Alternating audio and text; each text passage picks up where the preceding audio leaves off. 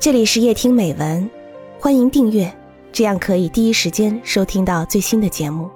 每晚九点，与你相伴。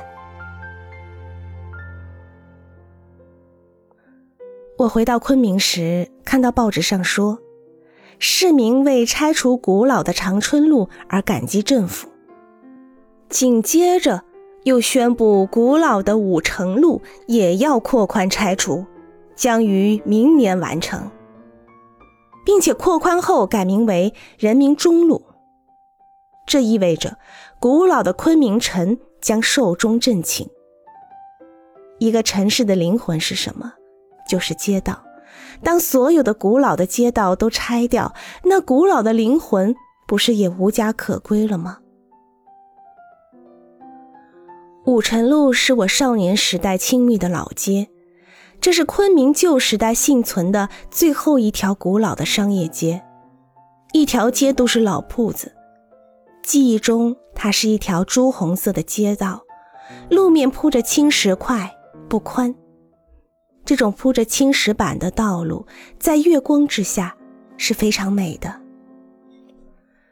过去时代的街道是为着人的行走而建造的，街道的目的是人，而不是汽车。巴黎今天依然有许多这样的街道，狭窄，适于散步。人们只是把这些街道都改成汽车单行线，而没有为了让汽车驶得更快而扩宽它们。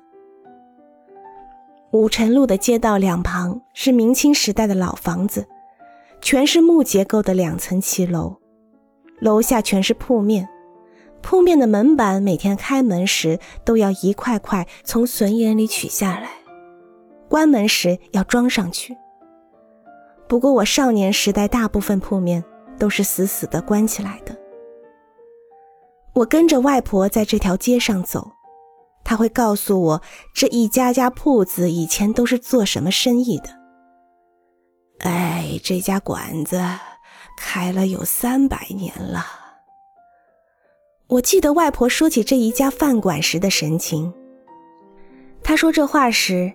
这条街上只有两三家国营商店。后来，路面上的石块被一块块取出来，铺成了柏油路。街道两旁的建筑每年都要刷一次油漆，刷成绿色的，刷成红色的。一九六六年，这条街是昆明破四旧搞得最厉害的一条街。因为住在这条街上的居民大都是旧时代的安居乐业者，当时住在这条街几乎和住在地狱里差不多。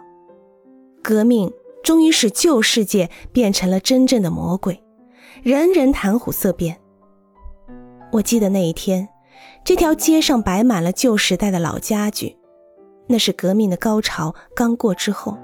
居民们自觉自愿地把这些古董搬出来卖，明式或清式的美轮美奂的家具，几块钱就处理掉，而且还没有人要，剩下的就当柴烧了。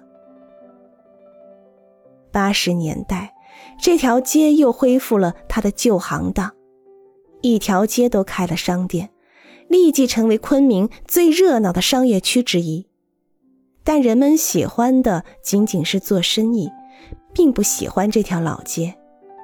人们嫌它不新，每一家都把铺面用最流行的装饰材料装修一新。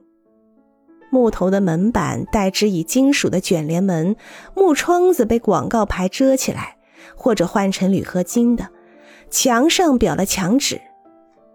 这一条街上没有一家百年老店。甚至少有一家开业做某种专一生意超过两年以上的铺子。这些铺子全都是年年新、月月新。昨天卖米线，后天看着暖手炉行情上涨，马上卖了锅灶，批发暖手炉。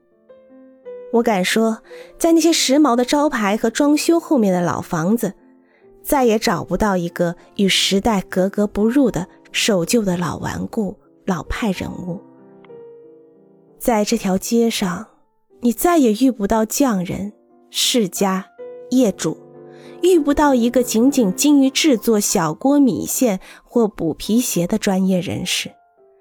你遇见的全是时刻准备着换一种新的活法，要去追赶时代之列车的弄潮儿。可以说，经过一个世纪的革命，这条街已没有漏网之鱼。所有人都不是在这一次，就是在那次革命中跟上了时代。这条街终于到了寿终正寝的一日。因为支撑着它作为一条街道存在的那些道德、良心、价值、手艺、货色、生意经、门面、信用，都早已消失殆尽。这是一条早已死去的、丧失了灵魂的、独具躯壳的街道。我相信，很少有人会由于怀旧而为它的被拆除惋惜。人们的心都向着那宽阔的、崭新的、钢筋水泥的、旗帜招展的新时代的阳光大道去了。我听见放学的中学生青春活泼的声音，在街头上大声的对一个身着印着“一九九四”字样 T 恤的可怜虫说道：“太阳每天都是新的，你那一身早已过时了。”